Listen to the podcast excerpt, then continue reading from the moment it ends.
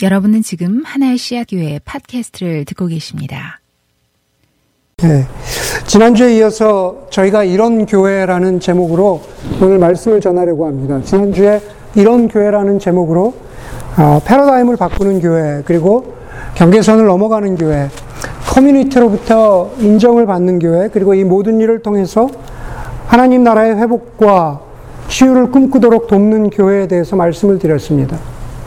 그런데 굳이 카테고리로 따지자면 지난주 설교는 해석하기에 따라서는 교회의 사회적인 책임에 대해서 이야기하는 것이구나 라고 생각하는 분들도 있을 수 있다는 생각이 듭니다. 오늘은 이런 교회 두 번째라는 그 설교를 통해서 하나님 나라의 복음과 그리고 교회 그리고 그 안에서 살아가는 그리스도인들의 모습에 긍정적인 모습도, 모습도 있을 것이고 그리고 부정적인 모습도 있을 것인데 그러한 것들에 대해서 좀 다루려고 합니다. 그래서 그 모습들을 통해서 나와 우리는, 저와 여러분들은 어디에 있는지 한번 볼 수 있는 그러한 시간이 됐으면 좋겠습니다. 지난주에 예수님께서 나병 환자와 중풍병자를 고치신 사건 이후에 오늘 예수님은 27절에서 레위라고 하는 제자를 부르시는 장면으로 본문이 시작합니다. 첫 번째로 레위를 부르시고 그리고 그 후에 많은 제자를 부르시죠. 그렇게 부르신 다음에 다음 장인 6장에 가면 그 제자들 중에서 열두 사도를 부르시죠. 수많은 제자 가운데에서 열두 사도를 택하시는 겁니다. 다시 27절로 돌아가면은 세리장이 tax collector, IRS 직원이겠죠. IRS 직원인 레위를 부르십니다. 레위는 어, 우리가 흔히 알기로, 그렇죠? 우리가 알고 있는 마태복음을 쓴 마태라고 보시면 됩니다. 마태가 마태가 레위입니다. 마태를 부르시는 레위를 부르시는 예수님의 사역은 어, 지지부진한 게 없습니다. 군더더기가 없습니다. 27절 이후로 이어지는 예수님의 말씀이 이렇게 말씀하시죠. 레위야 나를 따라오너라. 그리고 레위의 반응도 거기에 다른 군더더기가 없습니다. 28절이죠. 레위는 모든 것을 버려두고 일어나서 예수를 따라갔다. 성경 속에서 제가 자주 말씀드리는 것이긴 하지만 성경 속에서 이야기하는 제자와 그리스도인은 동의어입니다. 그리스도인이 된다라는 것과 제자가 된다라는 것은 동의어입니다. 복음서를 통해서 제자라고 하는 단어는 거의 300번 가까이 등장을 합니다. 복음서에선. 그러나 사도행전 이후에 가면은 갑자기 제자라는 단어는 사라지고 거의 사라져요. 한 두 번 정도뿐이 나오지 않아요.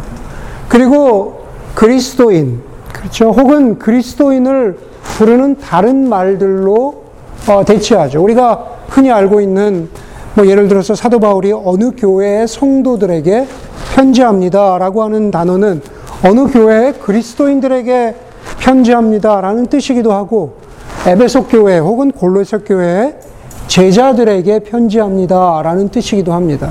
제자, 그리스도인, 성도는 차별이나 레벨이 있는 것이 아니라 똑같은 단어입니다.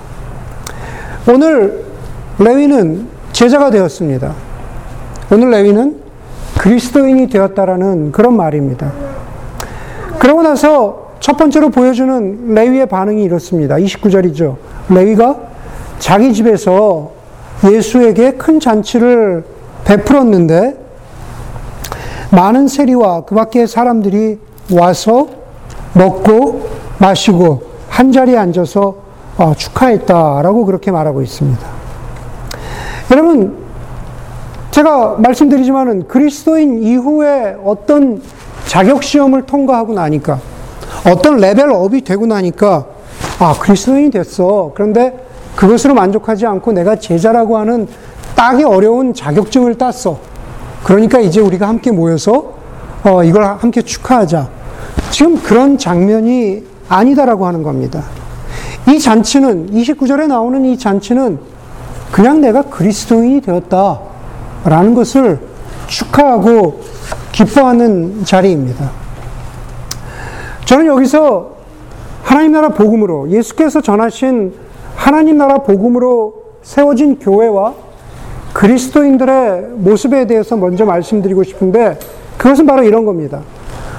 하나님 나라 복음을 받아들이고 레위처럼 하나님 나라 복음을 받아들이고 그 복음으로 세워진 그리스도인과 그리고 그 그리스도인들이 함께 모여 있는 그 모습은 공동체, 교회 공동체의 모습은 기본적으로 그 모습이 기쁨이고 축제라는 겁니다. 예. 그리스도인들의 삶의 모습과 교회, 교회 공동체의 삶의 모습의 가장 파운데이션은 기쁨이고 축제라는 겁니다. 누군가 이야기하기를 그리스도인을 이렇게 표현했습니다.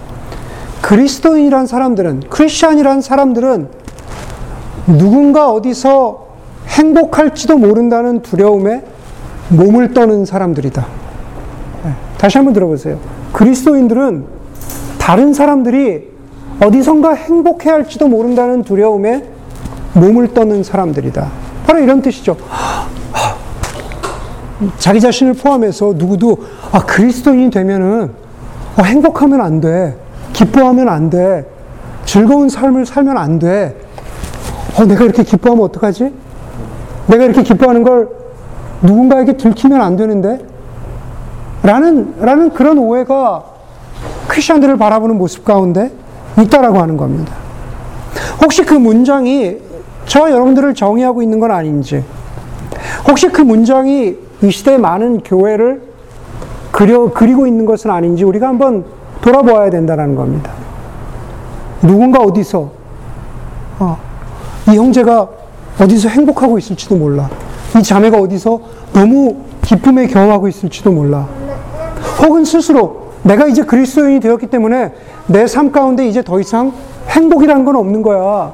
기쁨이란 건 없는 거야. 그냥 교회에는 지켜야 할 경건과 그 경건에 따른 규칙만 있는 거야. 라고 생각할지 모른다는 겁니다.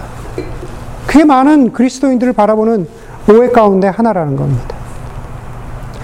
여러분, 저는 29절이 말 그대로, 그냥 문자 그대로 그리스도인이 된 한 사람이 자기가 그리스도인이 되기로 하는, 되기로 결단한 그 결단, 그리고 자신의 삶 가운데에서 일어난 변화, 예수 그리스도를 따르기로 한 자신의 일생의 결정이 압축적으로 모아진 그 모습을 보여준다라는 거죠. 그 그리스도인의 한 사람이 살아가는 그 모습은 오늘 29절에서 보여주는 것처럼 내가 이제부터 그리스도인으로 살아가는 그 모습이라는 것은 바로 잔치를 베푸는 것과 같이 기쁘고 축제와 같은 삶이어야 한다. 그리스도인이었으니까 너무, 너무 행복하다.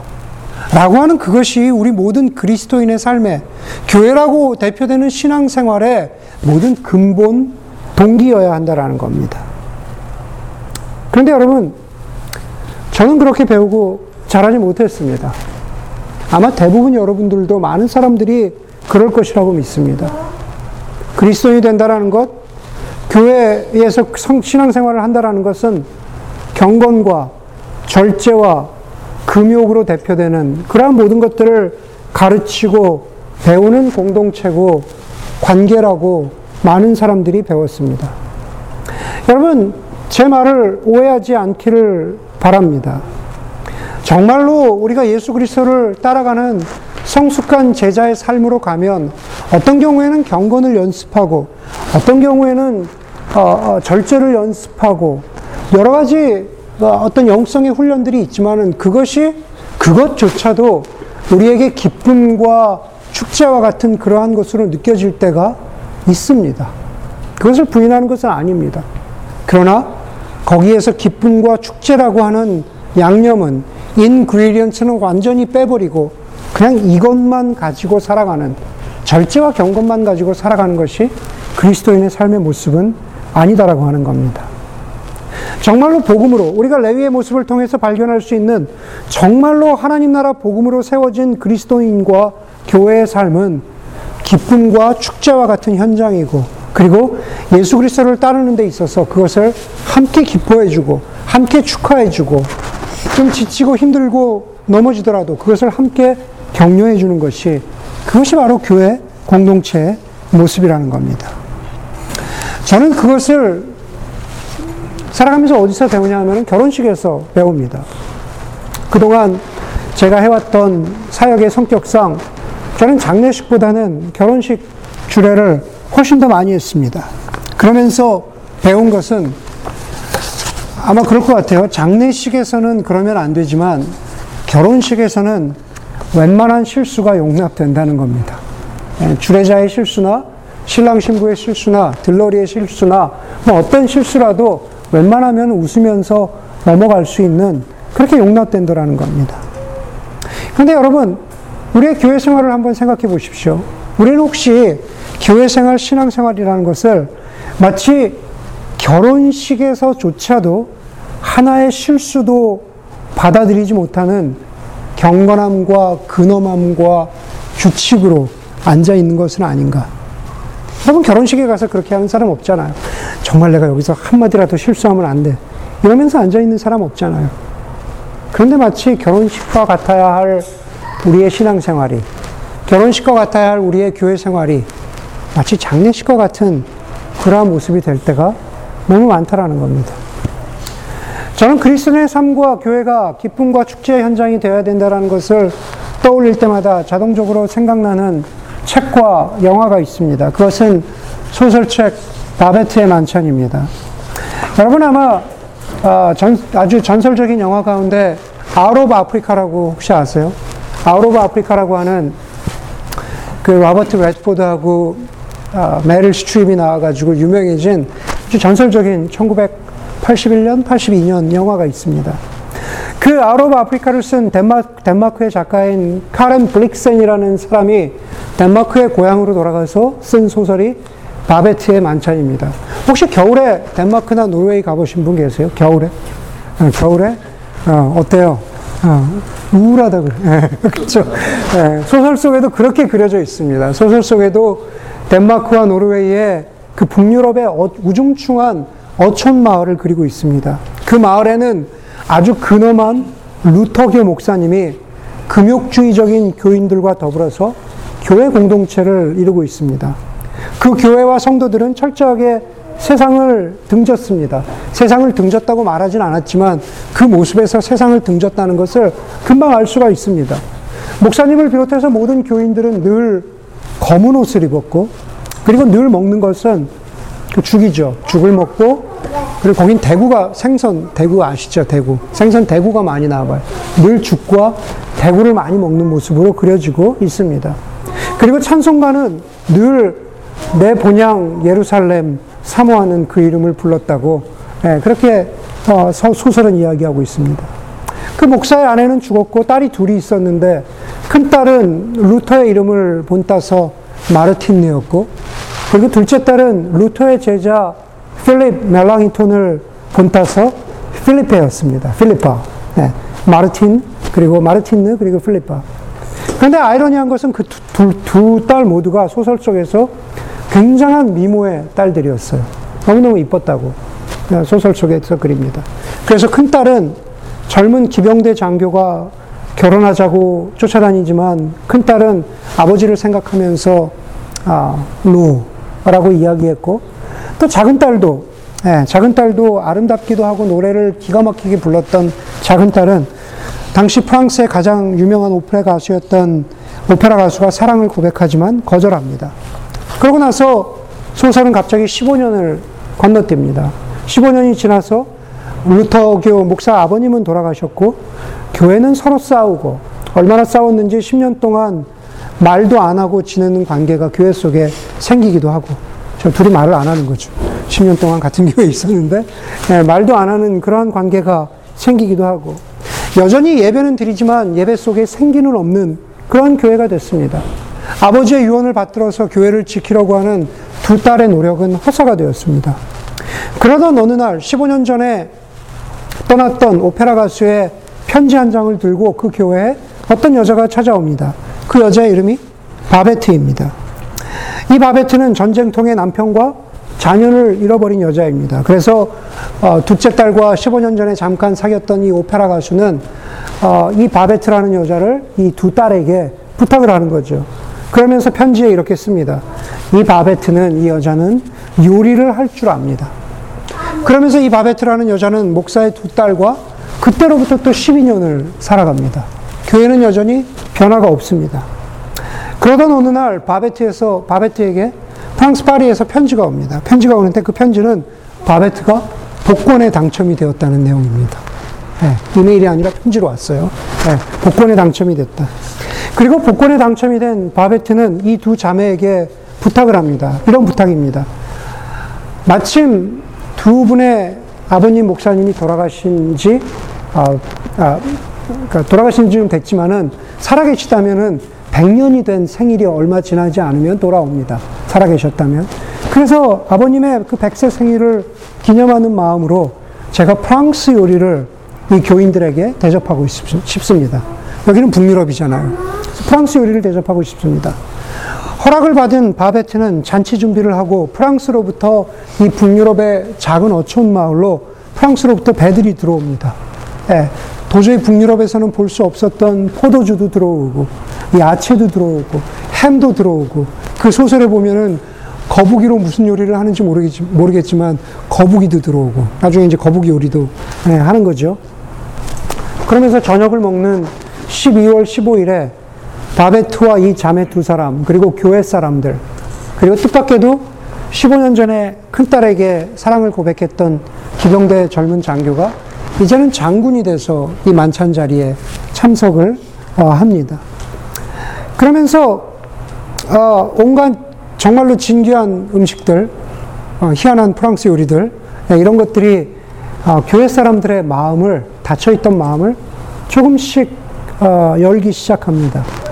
모든 것은 음식과 포도주의 힘이라고 네, 그 책에는 그렇게 설명이 되어 있고 제가 보았던 영화 속에서도 그렇습니다. 옛날에 좋았던 교회 이야기, 좋았던 시절, 좋았던 관계들, 그 이야기들을 음식과 포도주와 더불어서 이야기합니다.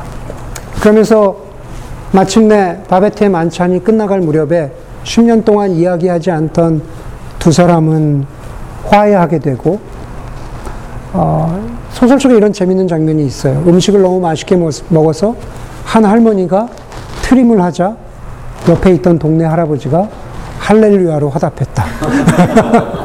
아, 이런 표현이 있습니다. 그러고 나서 바베트의 만찬은 두 장면으로 막을 내립니다. 밖에서 추운 밖에 교회 밖에 운물가에서 교인들이 아, 손을 잡고 둘러서서 예전에 좋았던 시절에 목사님이 살아계시던 시절에 함께 부르던 신앙의 노래들을 부르면서 화합하는 한 장면을 그려주고 있고 그리고 다른 장면은 부엌으로 그 장면이 옮겨갑니다. 그 요리를 준비하느라 난장판이 된 부엌, 접시들, 쓰레기들, 빈병들, 그리고 그 지저분한 한복판에 바베트가 지쳐서 앉아 있고, 그리고 이제 그 두 자매는 아, 바베트가 복권에 당첨되었으니 이제 파리로 돌아가겠구나. 바베트, 이제 파리로 돌아가더라도 당신이 오늘 저녁에 베풀어준 이 식사는 우리가 평생 살아가면서 잊지 못할 겁니다. 라고 그렇게 말합니다. 그런데 거기에 대해서 바베트가 이렇게 말합니다. 자기는 돌아갈 수 없다고.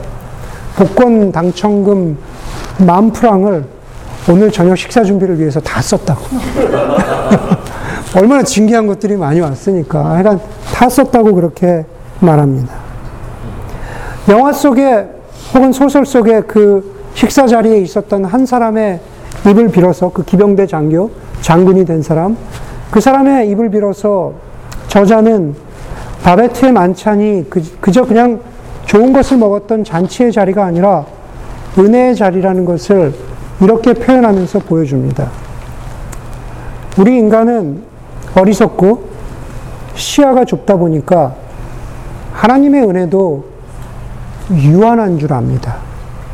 하나님의 은혜도 제한이 있는 것으로 생각을 합니다. 하지만 우리의 눈이 열리면 하나님의 은혜는 무한하다는 것을 깨닫게 됩니다. 하나님의 은혜가 요구하는 것은 하나도 없습니다. 은혜가 왔을 때 그저 감사함으로 인정하면 그뿐입니다.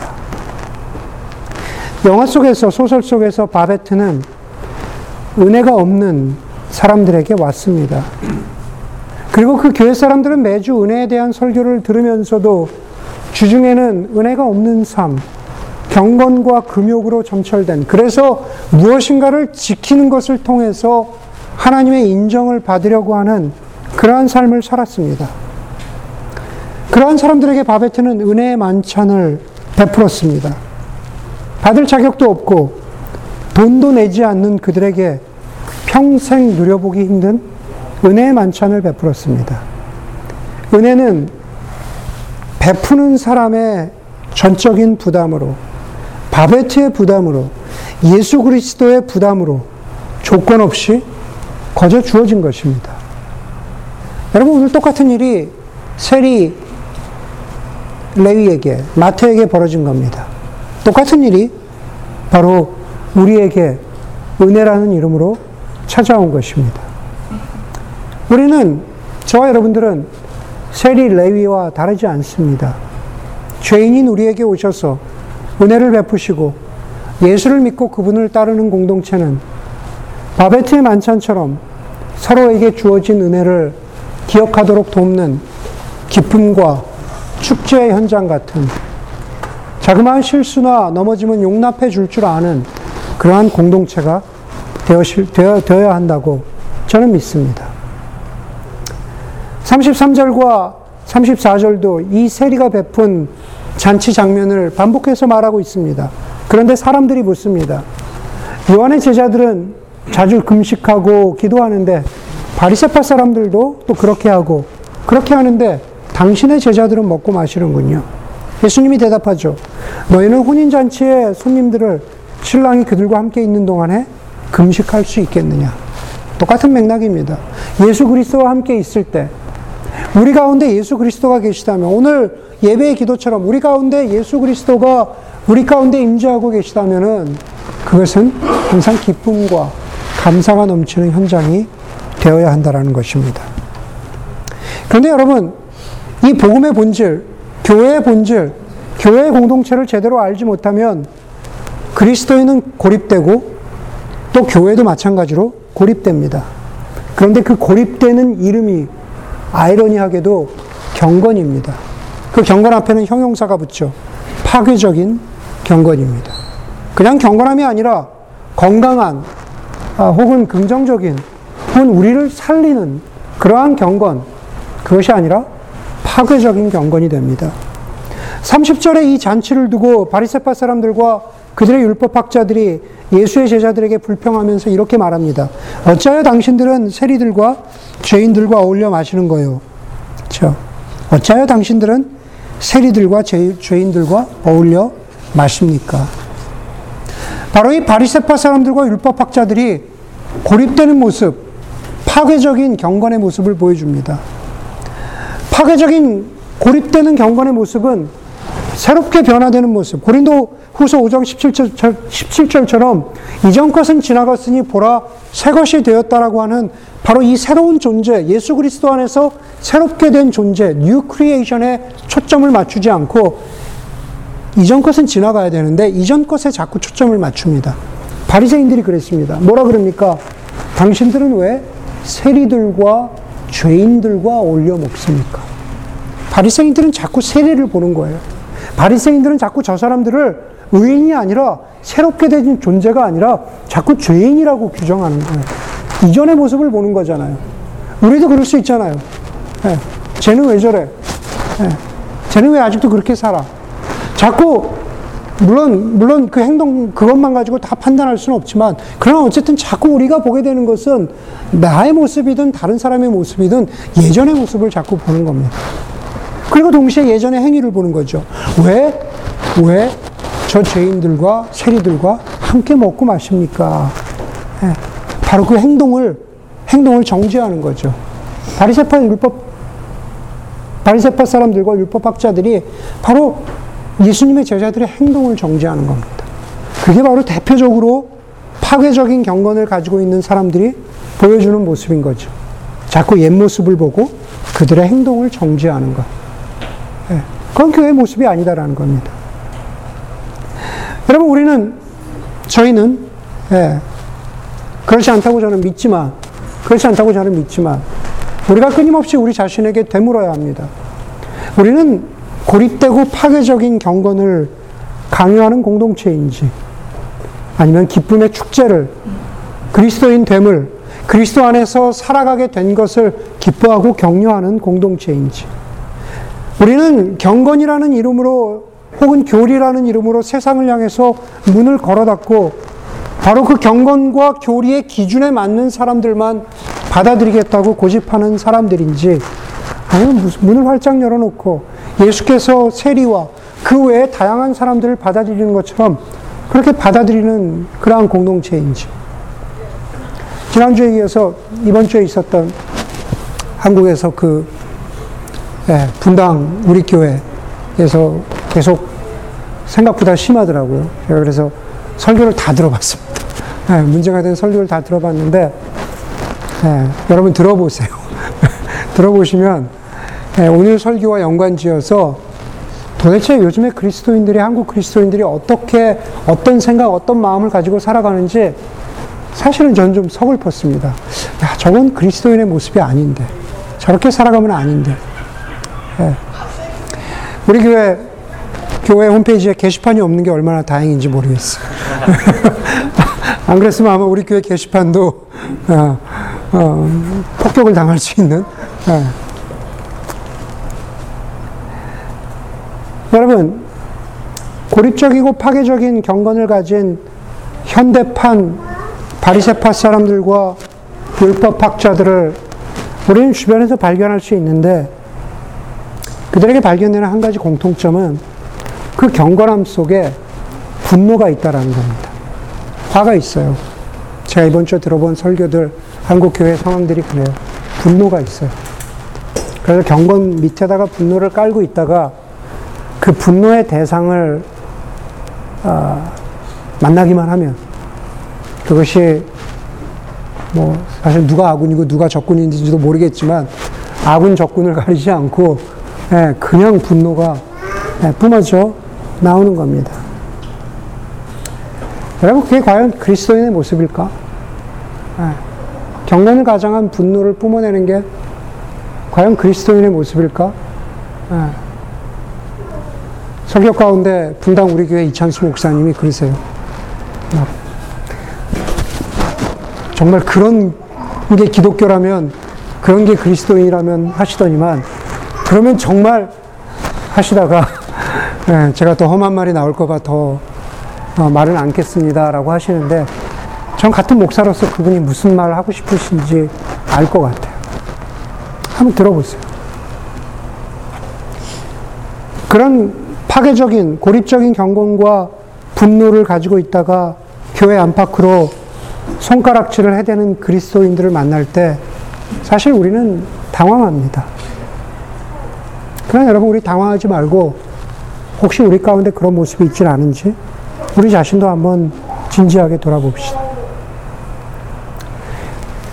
그러면서 오늘 우리 말씀 가운데서 우리가 한 가지를 인정해야 하는데 그것은 뭐냐 하면은 예수 그리스도께서 선포하신 하나님 나라의 복음은 결코 옛 모습, 옛 구조, 옛 믿음, 옛 생각과는 화해할 수 없다는, 함께 갈 수 없다는 사실을 사실 인정해야 된다는 겁니다. 포도주의, 포도주와 그 새 포도주와 가죽 부대의 비유가 사실은 그 얘기를 하고 있는 겁니다. 어떤 경우에는, 아, 제가 좀 하면서 말씀드릴게요. 36절에 보니까 예수께서 이렇게 말씀하세요. 비유로 새 옷에서 한 조각을 떼어내서 낡은 옷에다가 대고 깁는 사람은 없다. 그렇게 하면 그 새 옷은 찢어져서 못 쓰게 되고 또새 옷에서 떼어낸 조각은 낡은 옷에도 어울리지 않는다. 그럼 그렇게 말씀하십니다. 그러고 나서 똑같은 의미로 그 비유를 가죽 부대와 포도주의 비유를 또 반복해서 말씀하시잖아요. 그 비유의 핵심은 36절의 마지막입니다. 거기서 뭐라 그러냐면은 새 옷에서 떼어낸 조각은 낡은 옷에 어울리지 않을 것이다. 그럽니다. 새 옷에서 떼어낸 새 조각은 낡은 옷에 어울리지 않는다라는 겁니다. 바리새인들은 그 당시 바리새인들은 경건한 중산층의 평신도 그룹이었습니다. 유대교에서 경건한 중산층의 평신도 그룹이었어요. 한, 한 한 6천 명 정도 그 당시에 됐다 그러죠. 뭐그 안에 율법 학자들도 배출되고 나왔습니다. 자신들이 믿고 있는 신앙의 방식이 전통적인 유대교의 방식이 옳다고 믿었습니다. 그런데 예수님이 말씀하시는 건 뭐냐면 너희들이 믿고 있는 게 낡은 옷이다라는 겁니다. 그건 낡은 거야. 그건 낡은 가죽 부대야. 그렇게 말씀하시는 것이죠. 네.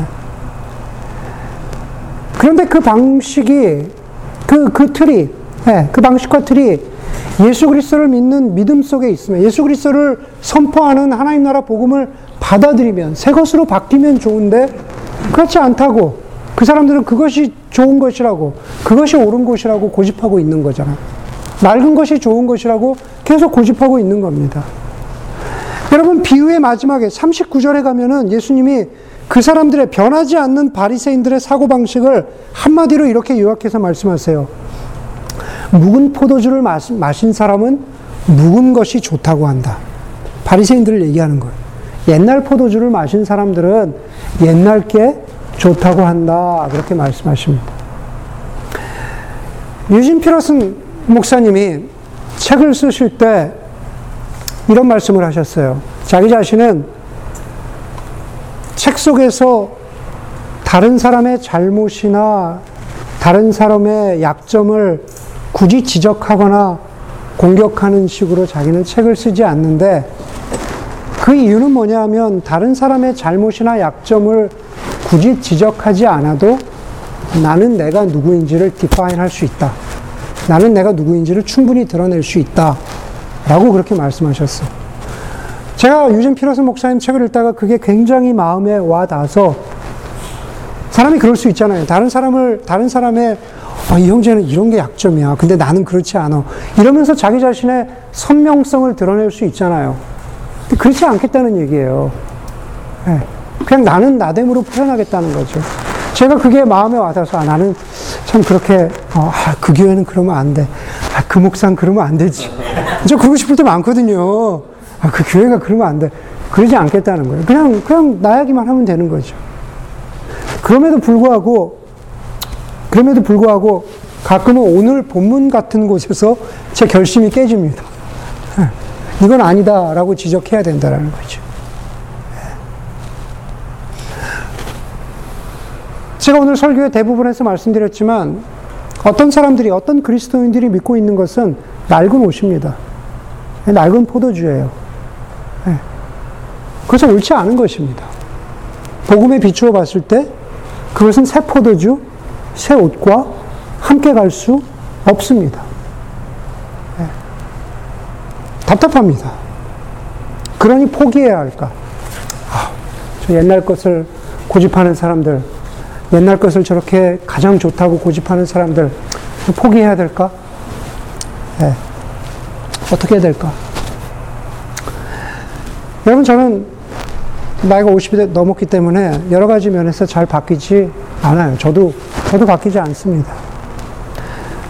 등산화는 언제나 발목까지 오는 하이킹 등산화를 신어야 하고, 등산 바지는 그 아저씨들 입는 거 있잖아요. 나풀나풀 거리는 거.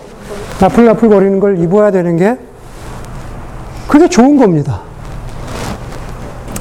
얼마 전에 무거운 등산화에서 가벼운 trail running shoes로 바꿨습니다. 네, 새 세상을 만났습니다. 네, 얼마나 좋은지. 얼마 전에는 제가 이제 드디어 운동용으로 산에 가면서 운동용 레깅스도 입기 시작했습니다. 상상하지 마세요. 그것만 입고 가는 거 아니니까. 그것만 입고 가는 거 아니니까. 야, 왜 상상하고 그래? 상상하고 있잖아.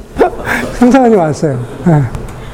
그런 걸 입는다는 건 제 나이에 상상이 안 돼요. 아니, 쫄쫄이를? 이게 말이 됩니까? 네.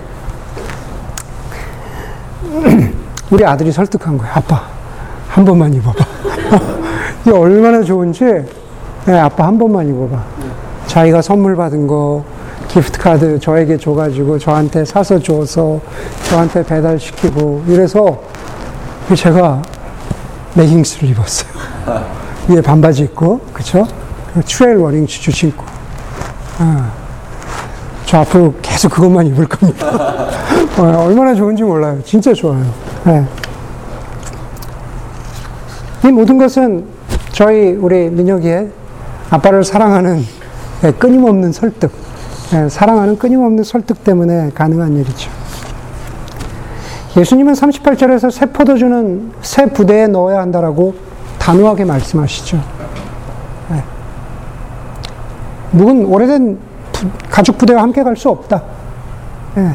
안 되는 건 안 되는 거다. 그렇게 단호하게 말씀하십니다. 그리고 나서 31절에서 묵은 포도주를 좋아하고 스스로 의인이라고 믿는 그 사람들은 낡은 가죽 부대 그리고 스스로 자기, 자기 자신들이 죄인이라는 것을 깨닫지 못하는 사람들이라고 어찌 보면 단호하게 말씀하십니다. 그런데 우리가 복음서를 통해서 만나는 예수님의 모습은 누가복음 14장에 가면 나옵니다. 예수님은 그런 그런 사람들까지도 그렇죠? 그런 그런 율법사와 어떤 어떤 바리새인들까지도 끊임없이 설득하시고 끊임없이 품는 그런 모습을 보여주시죠. 우리 주변에도 다양한 모습의 묵은 포도주를 여전히 그것이 가장 좋다고 믿고 살아가는 사람들이 있습니다. 신앙의 모습에서요. 네. 그러나 우리가 가져야 되는 모습, 그것은 그것을 사랑으로 설득하는 모습, 그리고 우리가 함께 그리스도인 되고 교회 되었을 때 함께 바베트의 만찬처럼 우리가 함께 걸어가는 그리스도인의 모든 여정은 기쁨과 축제와 같은 삶, 그것을 격려해주고 지치지 않도록 함께 걸어가는 삶. 그것이 바로 우리의 아, 교회의 모습, 이런 교회의 모습이 되어야 된다는 사실을 기억하는 저와 여러분들이 되기를 간절히 소원합니다. 이 말씀을 기억하면서